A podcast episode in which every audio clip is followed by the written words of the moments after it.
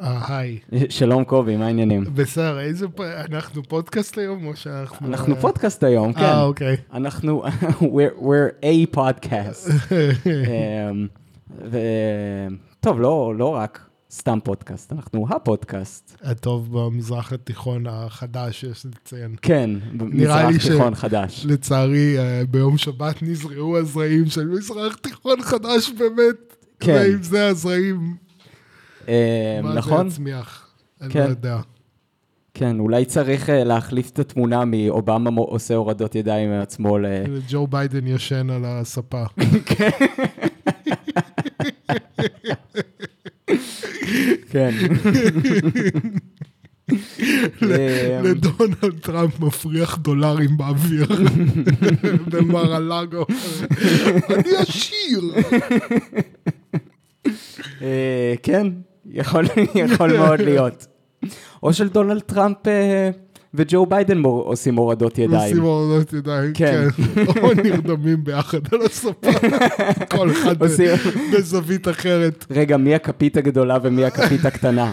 אני דמיינתי אותם דווקא כל אחד בזווית אחרת. אוקיי. כמו בקליפ של קניה. מה? אני לא יודע. יש לקניה קליפ שהוא כאילו, שיש כאילו הרבה סלברטיז ערומים ישנים, זה הכל בובות שעבה, כן, אבל... אני זוכר. אחד מהם זה דונלד טראמפ. דונלד טראמפ. שתמיד ככה בא לי להגיד את השם שלו. מה, בהגייה היפנית? כן. דונלד טראמפ. טראמפ. טראמפ. הוא קצת, הוא יכול להיות כזה bad guy מאנימה כזה, תודה. כן, כן. יש לו את הווייז. תכלס הוא התחיל את הקריירה הפוליטית שלו בסימפסונס. נכון. כאילו, דווקא כאילו מתאים.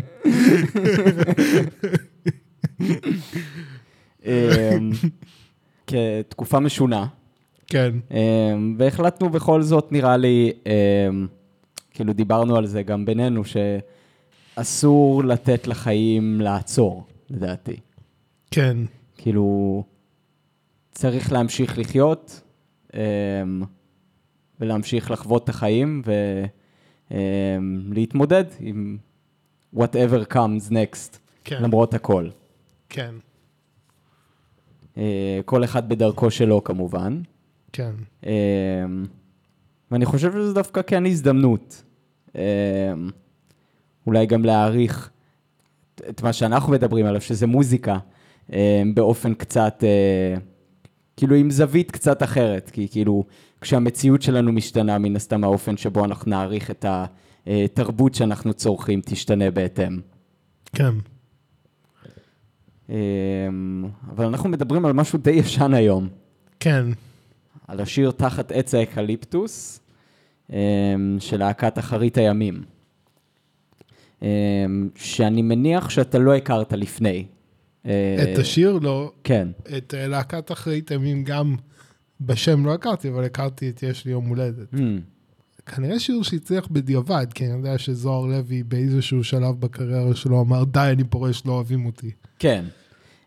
כן, להקת אחרית הימים, כמו שאנחנו, טוב, דיברנו על זה בפרק שעוד לא יצא, אבל עשינו פרק על זוהר לוי, ששם באמת דיברנו על ההשתלשלות האירועים של הקריירה המוזיקלית שלו, ובאמת שהגיע לשיאה, עם להקת אחרית הימים, שהייתה הצלחה מאוד גדולה מבחינה אומנותית, אבל הצלחה מאוד קטנה מבחינה מסחרית. כן. זה היה בעצם כישלון מסחרי גמור, על אף תמיכה של אריק איינשטיין בכבודו ובעצמו. אריק איינשטיין שם הרבה מהמשקל האומנותי והסלבריטאי שלו. כן.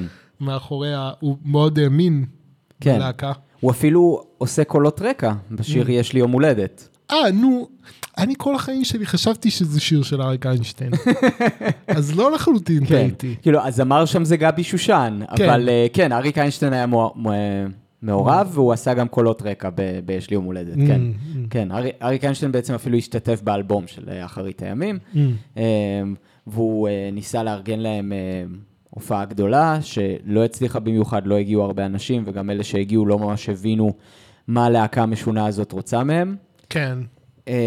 זה מעניין באמת איך שכאילו אנחנו באמת היום מדברים על מזרח תיכון חדש, אנחנו חיים באיזה עולם גלובלי כזה, שנראה לנו כזה מאוד הגיוני, שאם משהו הרגע קרה בצד השני של העולם, כולם ישר ידעו ממנו. כן.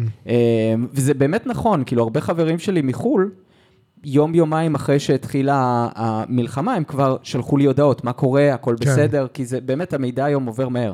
אבל אבא שלי מספר לי שהוא היה חובב מוזיקה גדול בשנות ה-70, ואלבומים שהיו יוצאים בבריטניה או בארצות הברית, היה לוקח להם כמה חודשים עד שנה להגיע. עכשיו, מוזיקאים מן הסתם קיבלו את החומרים האלה יותר מהר, כי הם היו חוקרים, והם היו גם נוסעים לחול אפילו במיוחד, מזמינים בחול אלבומים.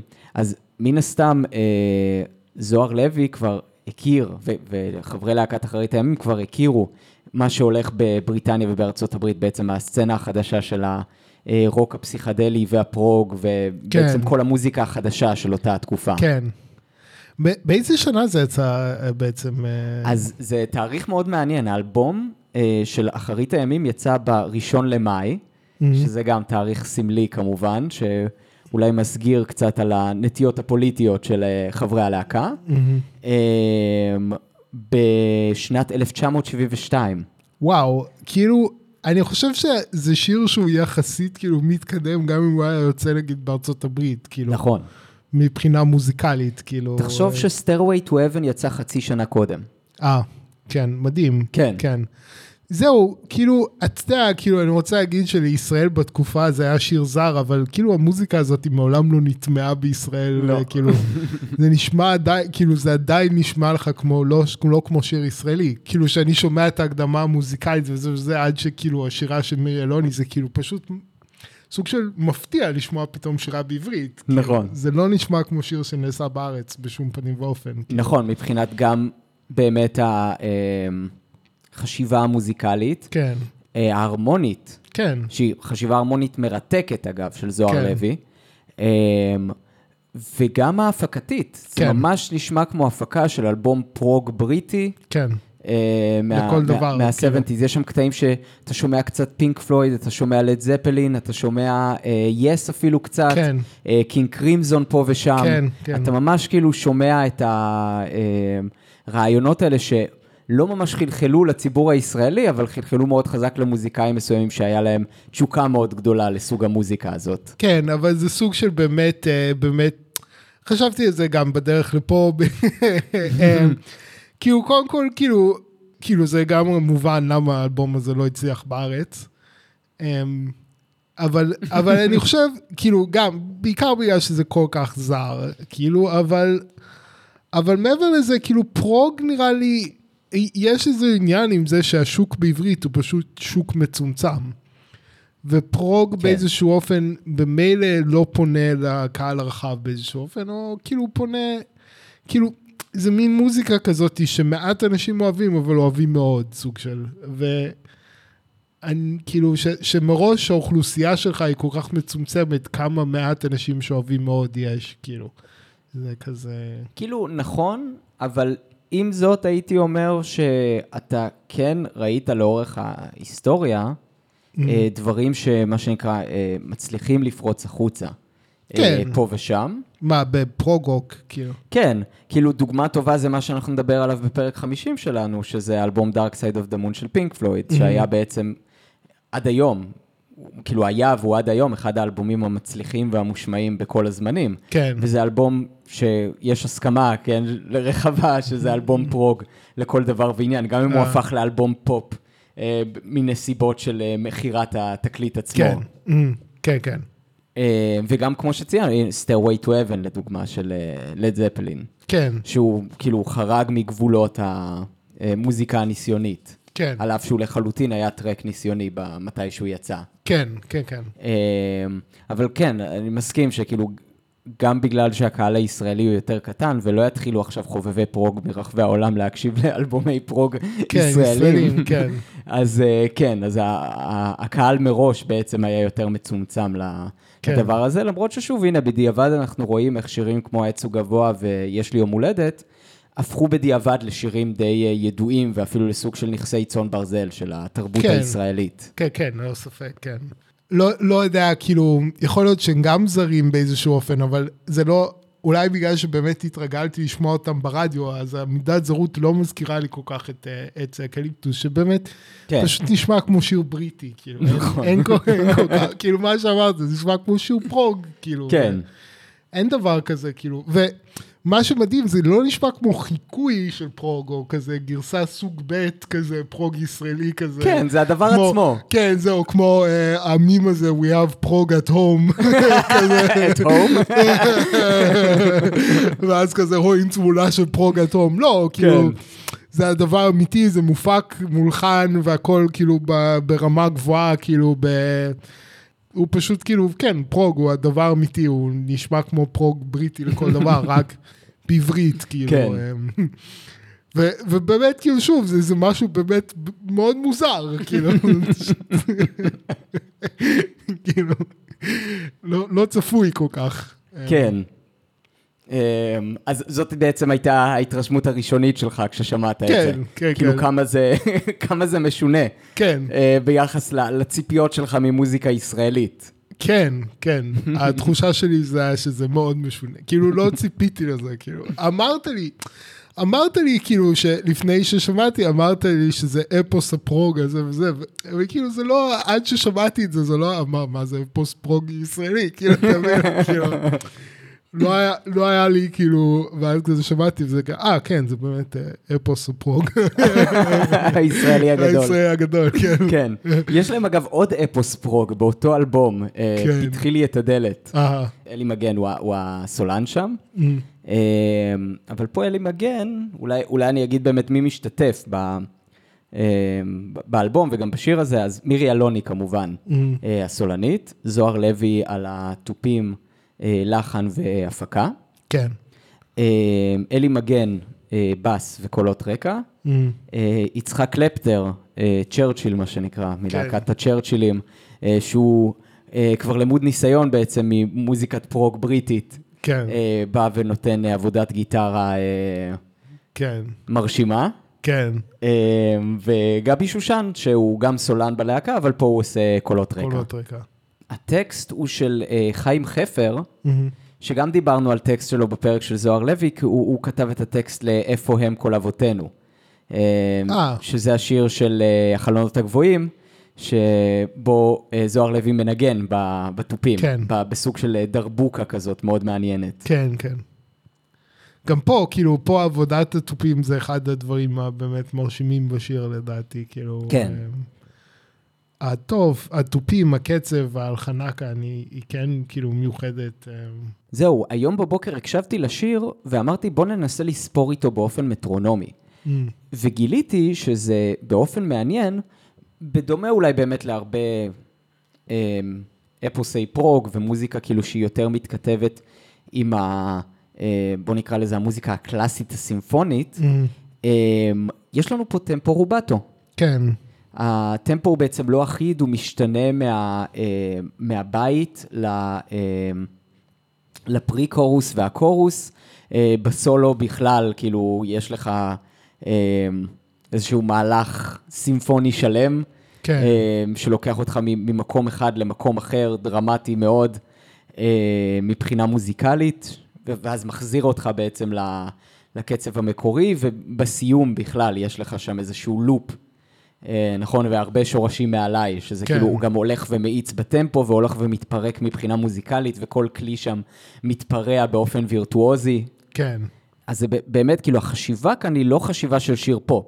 כן. החשיבה היא באמת חשיבה הרבה יותר סימפונית, קלאסית, ביחס למבנה של כל הדבר הזה. אז זהו, אז אני ראיתי כאילו, זה אולי ראיתי, יש איזה אחד כזה, לא צפיתי בה בווידאוים שלו, אבל יש איזה אחד כזה, ריק ביאטו, שהוא הוא היה גיטריסט אולפן כנראה מאוד גדול בלוס אנג'לס, ועכשיו הוא טרנד יוטובר, והוא כאילו עושה מין וידאוים כאלה, ובאמת זה ממצא את עצמו מאוד מהר, שבו הוא מתלונן על מוזיקה מודרנית.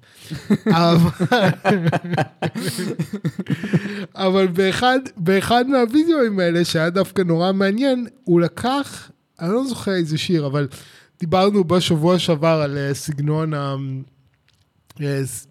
פופ סאחי פאנק. אז הוא לקח איזה שיר כזה של סאחי פופ פאנק, והשווה אותו לשיר פאנק קלאסי משנות ה-70. מעניין. ואחד מהדברים שהיה לו ממש, זהו, הוא אמר, קודם כל הוא אמר, הרבה אנשים אומרים שזה פאנקי. השיר הזה לא פאנקי. השיר החדש, המודרני. כן, זה מה שהוא רצה להגיד, ומה הדבר שהפריע לו, זה שזה הכל היה צמוד, כאילו זה הכל היה כזה קוונטייזד מבחינה קצבית. הגרוב היה כאילו... קוונטייזד לחלוטין. היה קוונטייזד מדי, כן.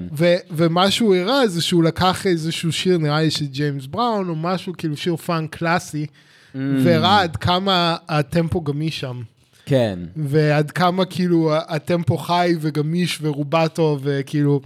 אז יכול להיות שזה כאילו זה מאפיין כזה של נגיד אופנות הפקה או משהו כזה כאילו ב... כן. כאילו ששנות ה-70, שזה באופן כללי כאילו היה יותר מקובל בשנות ה-70 כאילו לעשות טמפו פחות מטרונומי, יותר נושם. זה גם עניין של טכנולוגיה, כן. כן. כאילו היום מן הסתם יש לך את הטכנולוגיה גם לקחת טרק שהוא... לחלוטין לא מדויק מבחינה קצבית, להריץ עליו איזשהו אלגוריתם, וזה עושה קוונטייז לכל הדבר, וזה נשמע כאילו הנגן הוא רובוט סופר מדויק, לא משנה אם הוא כזה או לא. כן, כן. והרבה מוזיקה היום מופקת ככה, גם מסיבות של ייצור המוני, כן? יותר מהיר להפיק מוזיקה ככה, מאשר להקליט את הלהקה בלייב באולפן, בטרק נגיד של 8 דקות כמו זה, שהם יכולים לעשות שם המון טעויות. כן, גם אני לא חושב שיש לך להקות, נגיד, כמו הלהקה של ג'יימס בראון, כאילו, נגיד, כן. לא יודע אם זה קיים, כי כאילו... יש אין... להקות כאלה, אבל זה כן, זה בפרינג'ז, כאילו, של עולם כן. המוזיקה. טוב, כן. כמו שג'יימס בראון ספציפית אין, כי זה משהו היה מטורף, כן. אבל כאילו... אבל יש להקות לייב, יש כאילו כן. כל מיני... יש את, איך קוראים להם את... איך קוראים להם? וולפבק? כן. שהם כאילו להקת פאנק מודרנית, שכאילו, אומנם הם כאילו מאוד מדויקים, והם נשמעים מאוד קוונטייזד, אבל הם מנגנים הכל לייב. כן. אז לפחות יש שם את האלמנט הזה. כן, כן. זה, כן, זה... נראה לי, דיברנו על זה פעם, אכלתי ארוחת צהריים פעם עם הסולן של הלהקה. מגניב. כאילו, הוא חבר של בני דודים שלי כזה, כן. הלהקה ממש מגניבה. כן. זה היה כמובן לפני שהם היו מפורסמים, אפילו כן. קיצר. אז אני מכיר את הסולן שלהם קצת. לא מכיר את המוזיקה שלהם, מכיר את הסולן יותר טוב ממה שאני מכיר את המוזיקה, שזה אומר הרבה, כי אני לא מכיר אותו כל כך. כן. כן, אז דיברנו על הטמפו, ה-fluctuating tempo, כאילו שהיה ג'יימס בראון. כן, אז... לא יודע, אז כן, אז זה כנראה משהו מאפיין יותר של שנות ה-70. כן. משהו מעניין גם, אני חושב, כאילו, ראיתי שאומרים, נגיד, כאילו, אתה יודע, התנועה הזאת של ביצוע אותנטי, וזה שאומרים שבתקופה של בראמס, היו מנגנים גם את הסימפוניות שלו בצורה הרבה יותר נושמת, רובטואית, פחות, כאילו... באופן כללי, כאילו, זה כנראה נראה שהמוזיקה הופך להיות טיפה יותר מקובעת מטרונומית ככל שהזמן עובר. זה הגיוני. כן. זה כמו שגם פעם בקונצ'רטי היה נהוג שינוגן סולו מאולתר של הסולן, ולא משהו שנכתב מראש, כמו בהרבה קונצ'רטי שאנחנו שומעים מבוצעים בימינו. כן. נכון. שזה מעניין, זה משהו שבעצם הפרוג דווקא לקח מה... מוזיקה קלאסית המוקדמת יותר ולא המודרנית. כן. בעצם את הסולואים המולתרים שאנחנו שומעים הרבה באלבומים האלה. כן. כלומר, זה היה גיטריסטים ענקיים, כן? אני חושב כאילו על גיטריסטים כמו ריצ'י בלקמור של דיפ פרפל או דיוויד גילמור של פינק פלויד. כן. או ג'ימי פייג', כן, בלד זפלין. או אפילו יצחק לפטר הישראלי, שהסולו הזה, כאילו, יש בו משהו אפי כזה. כן. כאילו, בכל הכיווניות שלו. כן.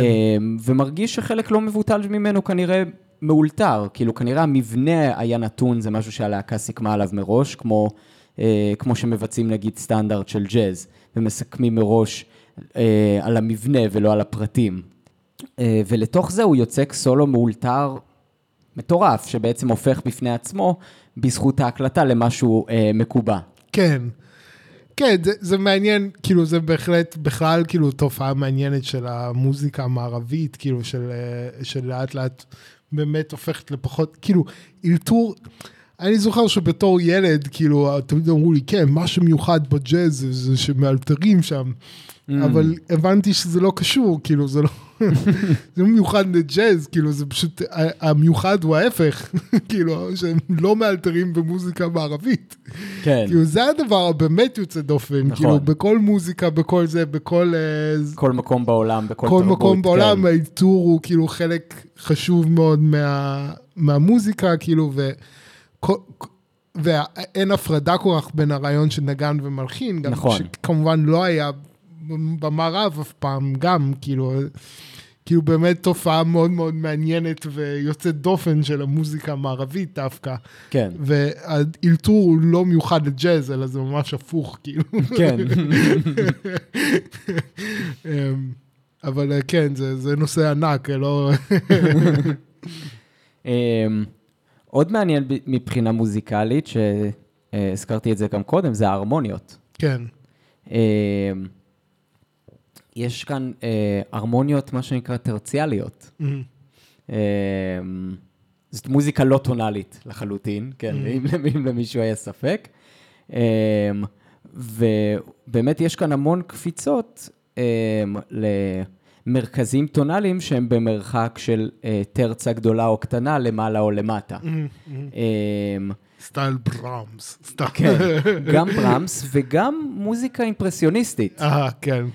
וזה יותר מזכיר לי דווקא, כאילו השיר הזה באמת יותר מזכיר לי מוזיקה אימפרסיוניסטית, כי גם יש כאן ניסיון מוזיקלי מאוד מוצלח, יש לציין, ליצור איזו תחושה של חלום או הזיה או נבואה. כן. כן, זה מתכתב עם המון רעיונות. כן, כמובן חזון אחרית הימים שהוא נבואה. כן. אבל גם זה מתכתב פשוט עם כל הזרם של התרבות הפסיכדלית של שנות ה-60 וה-70 המוקדמות בעצם של ההזיה, כן, של בעצם אומנות שנעשית או שמנסה לתאר חוויה פסיכדלית. כן. שללא ספק כנראה כאילו... שוב, כאילו אנחנו שומעים גם מבחינה מוזיקלית שהמוזיקאים פה הושפעו מהמוזיקה הפסיכדלית, כאילו מבריטניה וארצות הברית, ולא יפתיע אותי אם הם בעצמם, כאילו כמובן גם התנסו בחוויות פסיכדליות כאלה ואחרות בתקופתם. כן, אני מניח, זה לא היה לחלוטין זר לתרבות הישראלית גם. כן, כאילו גבי שושן בוודאות, כאילו זה ידוע בסיפור שלו שהוא היה מכור לסמים, והוא כאילו הצליח להתגבר על ההתמכרות שלו גם. אבל לאו דווקא סמים פסיכדליים. כן, נכון, אבל כאילו, טוב, כל סם כאילו משפיע עליך, אתה יודע, באופן, כאילו, מה שקרה, משנה את המציאות שלך בצורה כזאת או אחרת. כן. או מגביר אותה, איך שלא תקרא לזה. הופך אותה ליותר ויביד. כן. כן, אז אני חושב שהשימוש הזה באמת בהרמוניות הטרציאליות הוא באמת מאוד יוצר אפקט מאוד חזק. כאילו אחד המקומות שכאילו אני ממש מרגיש את זה, זה נגיד באופן שבו מולחן, איך היה היבול השנה. שכאילו בעצם זה מגיע לאיזשהו פתרון מוזיקלי, מוזר כזה עם תרצה פיקרדית במי מז'ור, כאילו בוא נקרא לזה שהסביבה הטונלית היא של מי מינור, אבל הפתרון הוא למי מז'ור, ואז האקורד הבא זה פשוט מי מינור. כן, כן. כאילו בעצם עשינו, כאילו פתרנו את זה לסולם הנכון, ואז חזרנו למינור שלו, שגם כאילו בין המינור למז'ור יש בעצם יחסים טרציאליים. נכון? כי ממינור זה בעצם המקבילה המינורית של סול מז'ור, שיש לו יחס טרציאלי של תרצה קטנה עם מי. כן. כן, כן. האמת שעכשיו שאתה אומר את זה, אני יכול לדמיין את זה בו, שלא ניתחתי את זה הרמונית, כמובן שמעתי שההרמוניה היא מיוחדת. כן. כן, כן. אמנם היחס ההרמוני באמת הוא כאילו מאוד מיוחד, אבל דווקא כאילו האופן שבו כלי הנגינה מגיבים לזה הרבה פעמים הוא יחסית בלוזי. כאילו אתה שומע את כל הליקים הקטנים האלה שיצחק לפטר עושה על הגיטרה, וכמובן הסולו שלו שהוא משתמש שם הרבה פעמים פשוט בסולם הפנטטוני. כן, כן. שהוא קלאסי לבלוז. וגם ליקים סופר מלודיים של אלי מגן על הבאס, שגם שם הרבה פעמים זה פשוט כאילו או ארפג'ים או משחקים על הסולם הפנטטוני.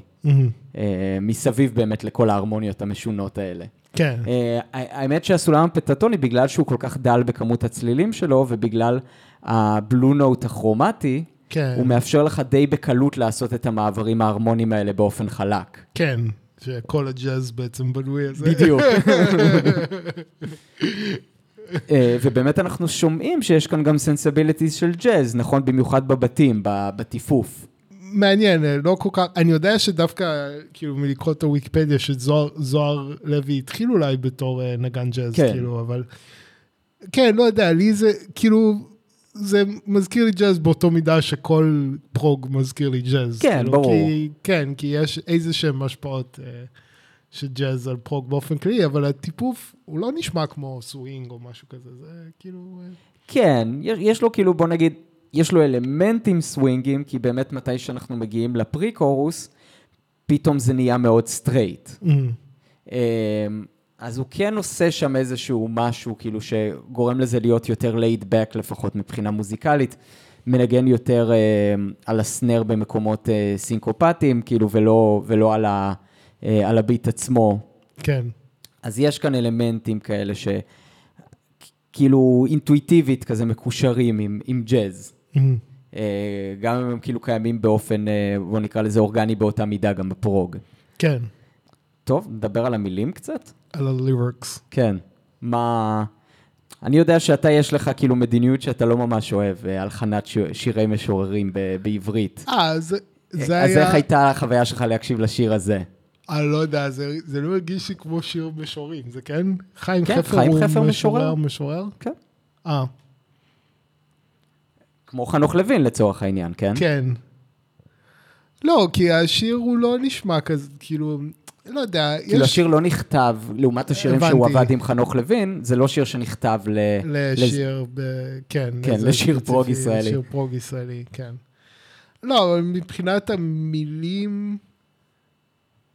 אני לא יודע, כאילו, טוב, אולי כבר נהייתי איזה, כאילו, זה לא נשמע לי, כאילו, לא יודע, נגיד, הכניסיני תחת כנפך, זה נשמע שיש מיסמאץ' של, נגיד, אריק איינשטיין. יש איזשהו מיסמאץ' בין המילים למוזיקה, אבל יש שם בכלל, כי זה לא הלחנה כוח טובה, אבל לא חשוב, כאילו. זהו, ברעיונות עם זוהר לוי, הוא באמת אומר שכאילו, כשהוא רצה לעשות פרוג ישראלי, הוא רצה לעשות אותו באמת עברי. והוא אמר... השפה העברית היא שפה שכבר בתוכה יש מוזיקה. כל מה שצריך זה להוציא אותה החוצה בעצם, ולא לכפות עליה משהו מבחוץ. אז על אף שכמו שאמרת שזה נשמע כמו שיר פרוג בריטי, הוא גם עובד עם השפה העברית עצמה. כן. כן, לא יודע, אתה יודע, משהו באפיות של הפרוג, כאילו מלווה את עצמו דווקא לשירים משוררים. כאילו, נכון, כאילו... הפאטוס. הפרוג, כן, פרוג וגם נגיד פרוג מטל וכל מיני מטל וזה וזה, הם במילא הולכים על כל מיני דברים מיתיים וכל מיני דברים כאלה, כאילו זה... אז כאילו להלחין שיר משוררים בסגנון פרוג, זה פחות נשמע כאילו כמו איזה mismatch או out of the ordinary, כאילו משהו מוזר, כאילו איזה מנגינת פופ שמחה לאיזה מילים כאילו מאוד רציניות, או לא יודע מה, כאילו. פחות יש את ה-mismatch הזה. כן, זאת אומרת, יש פה אלימה אסתטית בעצם. כן, כן, כן. כאילו המוזיקה אפית במידה שמתאימה למילים, כאילו באיזשהו אופן, ו... כן, אז אין לי כאן את ה...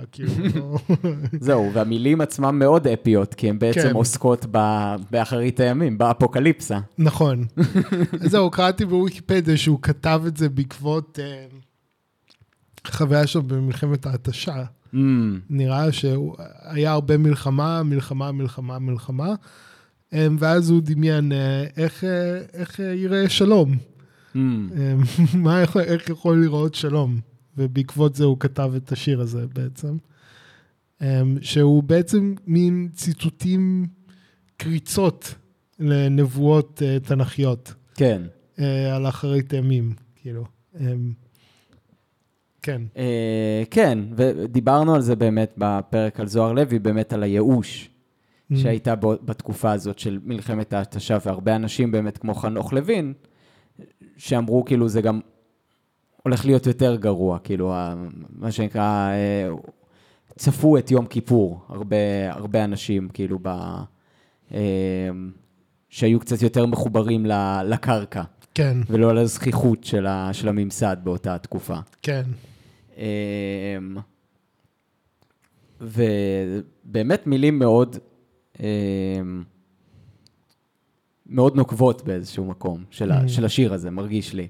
לא מבחינה ביקורתית, אבל מבחינת האופן שכאילו, בעצם זוהר לוי הופך את הטקסט הזה לטקסט נוקב, באופן שבו הוא מתייחס אליו. כי יש אגב לחן אחר של השיר הזה, של יאיר רוזנבלום, של אחת מהלהקות הצבאיות.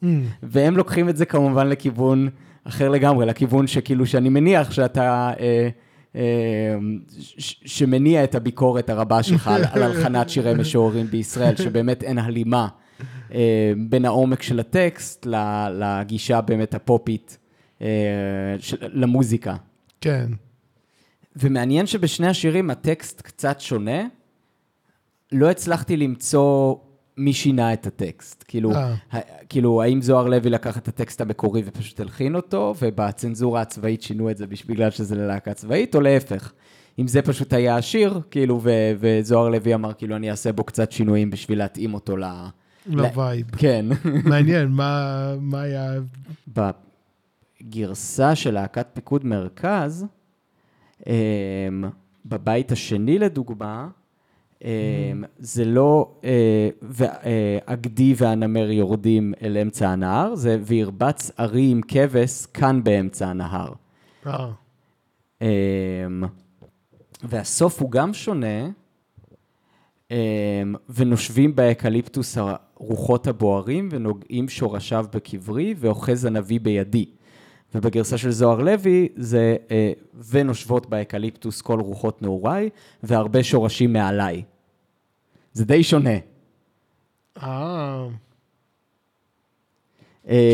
לא הצלחתי להגיע לשורש העניין, מצטער על משחק המילים, אבל כן, של מה הטקסט המקורי, אבל אנחנו עוסקים בגרסה של זוהר לוי, אז זאת פשוט הגרסה של הטקסט שאנחנו נתייחס אליה. כן. אתה רוצה שאני אפתח אותה על המסך? לא הבנתי את הרעיון של הרבה שורשים מעליי.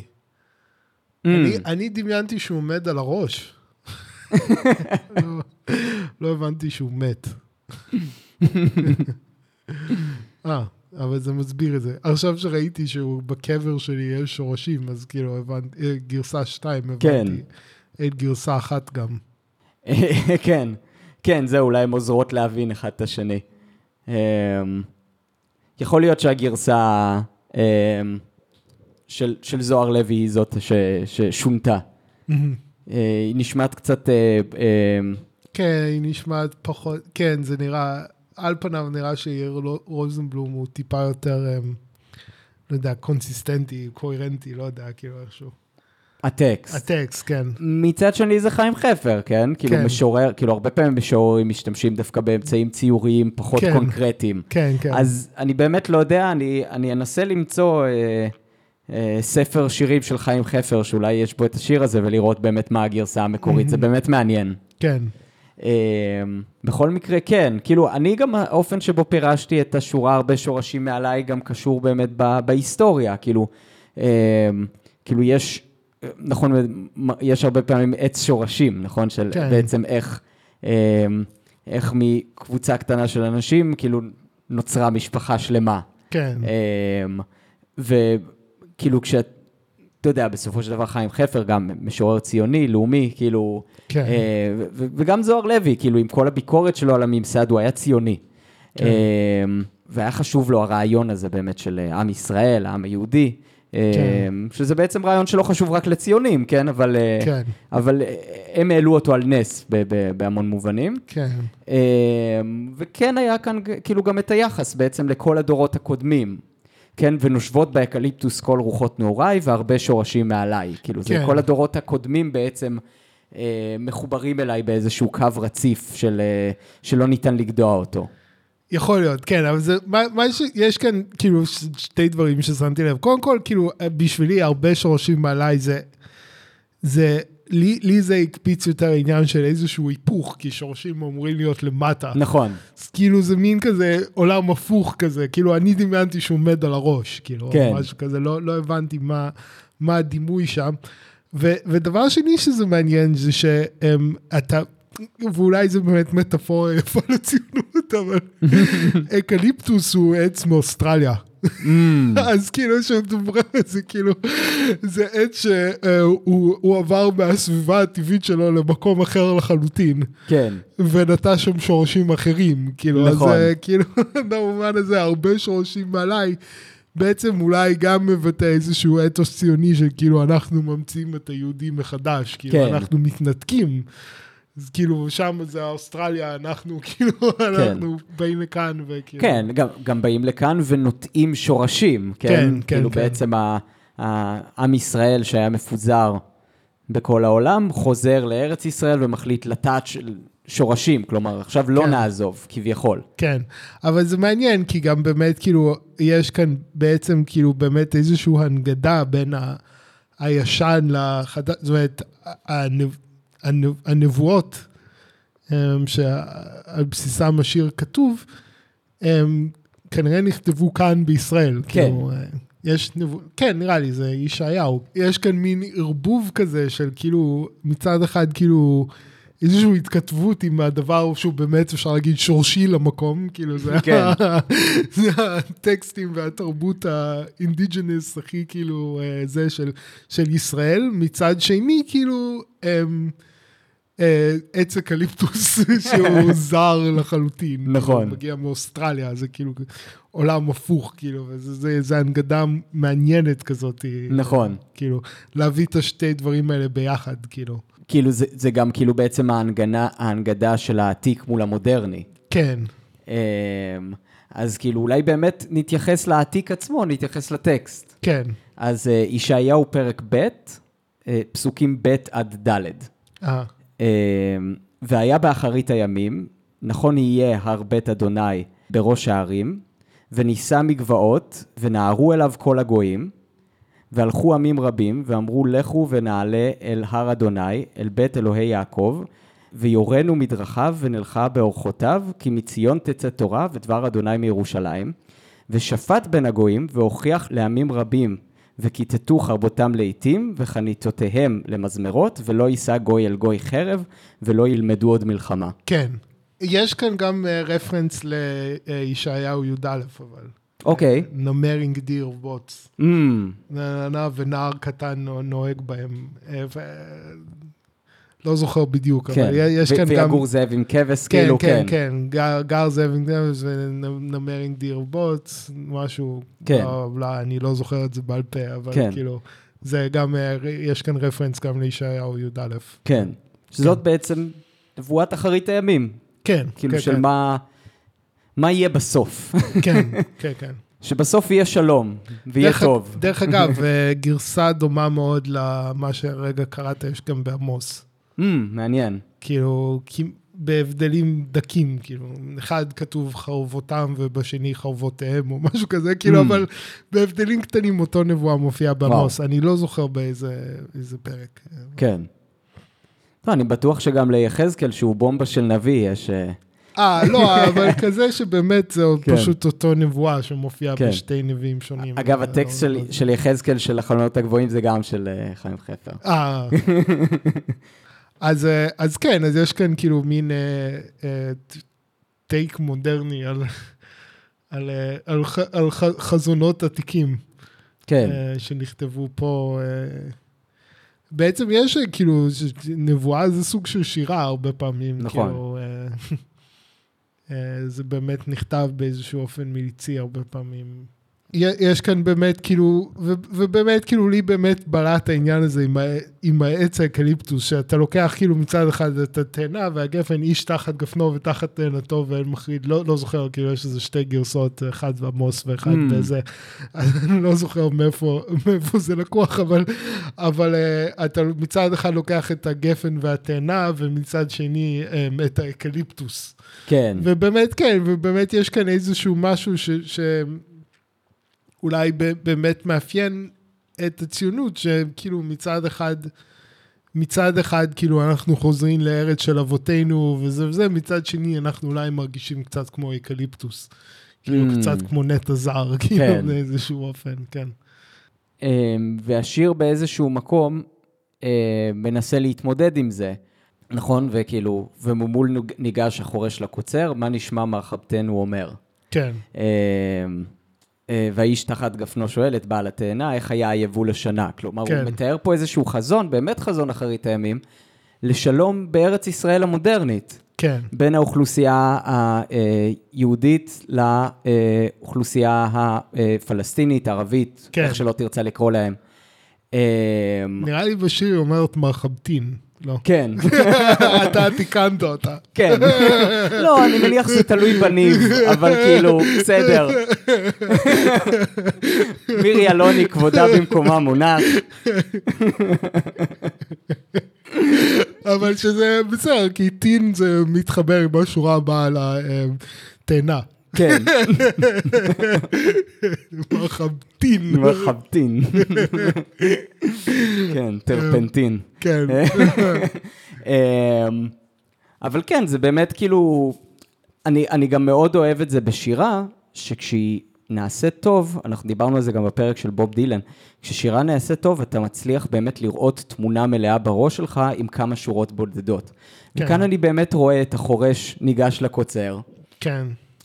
שניהם לבושים שונה, שניהם מגיעים ממקומות שונים, שניהם יש להם תרבות שונה, אבל הם חיים ביחד בארץ הזאת, כי הם מבינים שהשלום והיחסים שבין אדם לחברו, ודרך ארץ, כאילו זה מעל הכל. ושלחיות יותר חשוב מכל דבר אחר. ככה אני רואה את זה. ואני באמת מקווה שנבואת אחרית הימים תתגשם במהרה בימינו, כי נמאס לי מהמלחמה הזאת.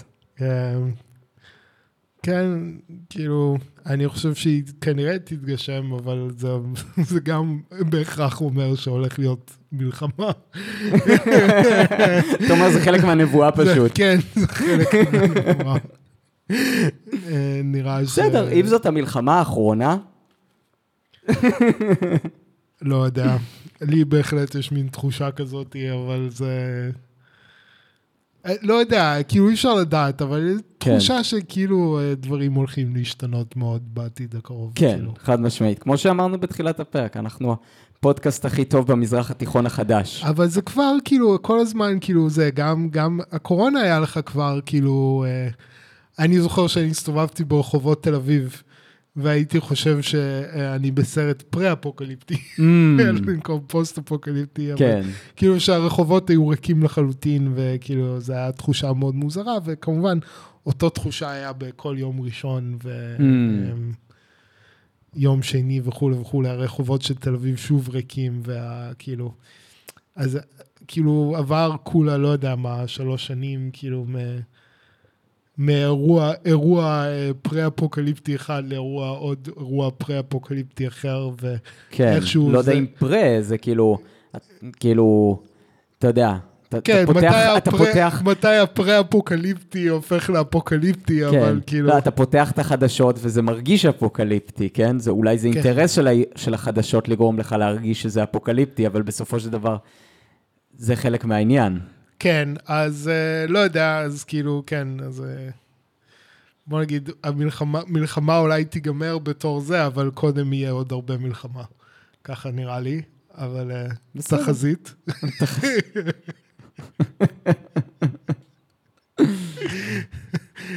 כרגע לעתיד הקרוב. מה זה? התחזית לעתיד הקרוב. כן. הרבה מלחמה. כן. כן, תשמע, זה פעם ראשונה שראש הממשלה הבטיח משהו, והאמנתי לו. מה הוא אמר? הוא אמר, זאת תהיה מערכה ארוכה, והרבה אנשים ימותו. זה מה שהוא אמר. כן, וכאילו, פעם ראשונה שהוא אומר משהו שלא נשמע לי כמו שקר. זה עצוב, אבל כאילו... כן. זה גם מקשר אותנו אולי לפרק של זוהר לוי, לשיר הבטחה מתוך מלכת אמבטיה. שיש שם בעצם את הפוליטיקאי הציני, שהוא מבטיח לציבור, אומר, מילה שלי זאת מילה, ואם אני אומר שיהיה רע מאוד, תהיו בטוחים שיהיה רע מאוד, ואולי אף גרוע מרע. כן. אז כן. אני מניח שאלו הם חיינו, והדבר הכי חשוב זה שאנחנו נמשיך לחיות, למרות הכל. כן. כן. לא יודע, הולך להיות קשה, כן. אז בואו נחזור לשיר. למה? למציאות האפוקליפטית המתקרבת. אוקיי, אז כן, אז בעצם יש כאן כאילו ערבוב של כמה נבואות שונות, נראה של ישעיהו ושל עמוס, אני לא יודע מי המקור ומי עתיק, אם עמוס העתיק מישעיהו או ישעיהו מעמוס, אבל אחד מהם מושפע, כאילו כנראה שגם הוא כאילו לוקח את זה ונותן את הגרסה המודרנית שלו. לא הייתי מודע לחלק הזה שהוא מת בסוף השיר, או עד עכשיו, שהרבה שורשים מעליי, שראיתי את הגרסה שבעצם נותנת לזה איזה נופח אחר, כאילו אני מרגיש לשיר. שלא שמתי לב לזה, שהוא מתכוון הרבה שורשים מעליי, כלומר הוא מתחת לאדמה. כן, אבל אני חושב שיש כאן גם, יש כאן איזשהו משהו כפול של חיים ומוות. כשאתה מתחת לאדמה, שאתה מת, כן? אבל שהגוף שלך בעצם מאפשר דשן, שמתוכו יכולים לצמוח שורשים חדשים, כן. יש כאן סוג של מעגל כזה, כלומר, אתה אומנם מת, אבל החיים נמשכים. כן. כאילו, יותר מזה, אפילו המוות שלנו הוא משהו שמתוכו יכולים לצמוח חיים, עם כל הקושי. כן. אז אני כן חושב שיש כאן מסר של תקווה. כן. ובאמת אולי מחזיר באמת, כן, אתה יודע, אני שמתפלל, אני אומר כל בוקר, מחיים בוקר, גם בצהריים וגם בערב, מחיים מתים. שזה באמת סוג של מין רפרנס למה שאתה אמר, כאילו, זה רפרנס להרבה דברים, כאילו, כלומר, איזה משמעויות אחרות גם, אבל גם העניין הזה שמוות, לא ביהדות, ובעצם גם דיברנו על העניין הזה של איך איזשהו אופן שבו התרבות המערבית שונה מכל תרבויות אנושיות אחרות שבאו לפניה, אז גם היחס הזה למוות הוא שונה, זאת אומרת שהרעיון שמוות הוא דבר סופי. זה בעצם תכונה מאוד ייחודית, אני חושב, למערב המודרני, כי אפילו הנוצרים לא ממש האמינו בזה. לנוצרים הקדומים הם האמינו בגלגול נשמות? לא, אבל הם האמינו באיזושהי ורסיה של עולם הבא, כאילו. הבנתי. אבל כן, אבל כאילו, אבל כמעט כל תרבות לא מאמינה שהמוות הוא סופי, ובעצם כאילו, בעצם, ומה שמעניין זה שזה כאילו, זה סוג של by definition, שהמוות הוא סוף מוחלט, כי זה דורש גם, זה דבר שלא שמים לב אליו, אבל זה דרש שהם יגדירו כל הזמן מחדש את המוות. זאת אומרת, ככה קיבלנו את המושג מוות קליני, כי היה כאילו, כי אמרו, אוקיי, הלב מפסיק לפעום, זה מוות. ואז ראו שזה לא הסוף הסוף סוף סוף סוף אני, אז הוא חייבים להמציא את המונח מוות קליני. אבל אז כאילו, כי by definition מוות זה הסוף, כאילו זה כאילו זה מין איזשהו, לא יודע מתי זה נהיה הסוג של איזשהו מין החלטה ערכית מטאפיזית, אבל כאילו... נוצרה סוג של טקסונומיה של מוות.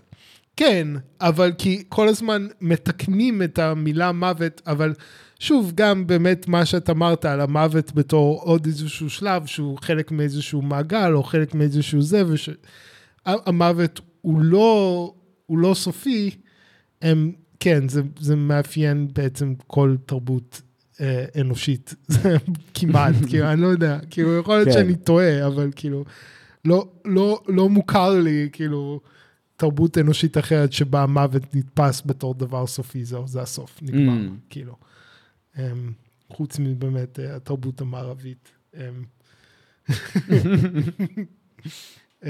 כן, לא יודע למה עשיתי את הרנט הזה. כן. החיים והמוות ביד הלשון, קובי.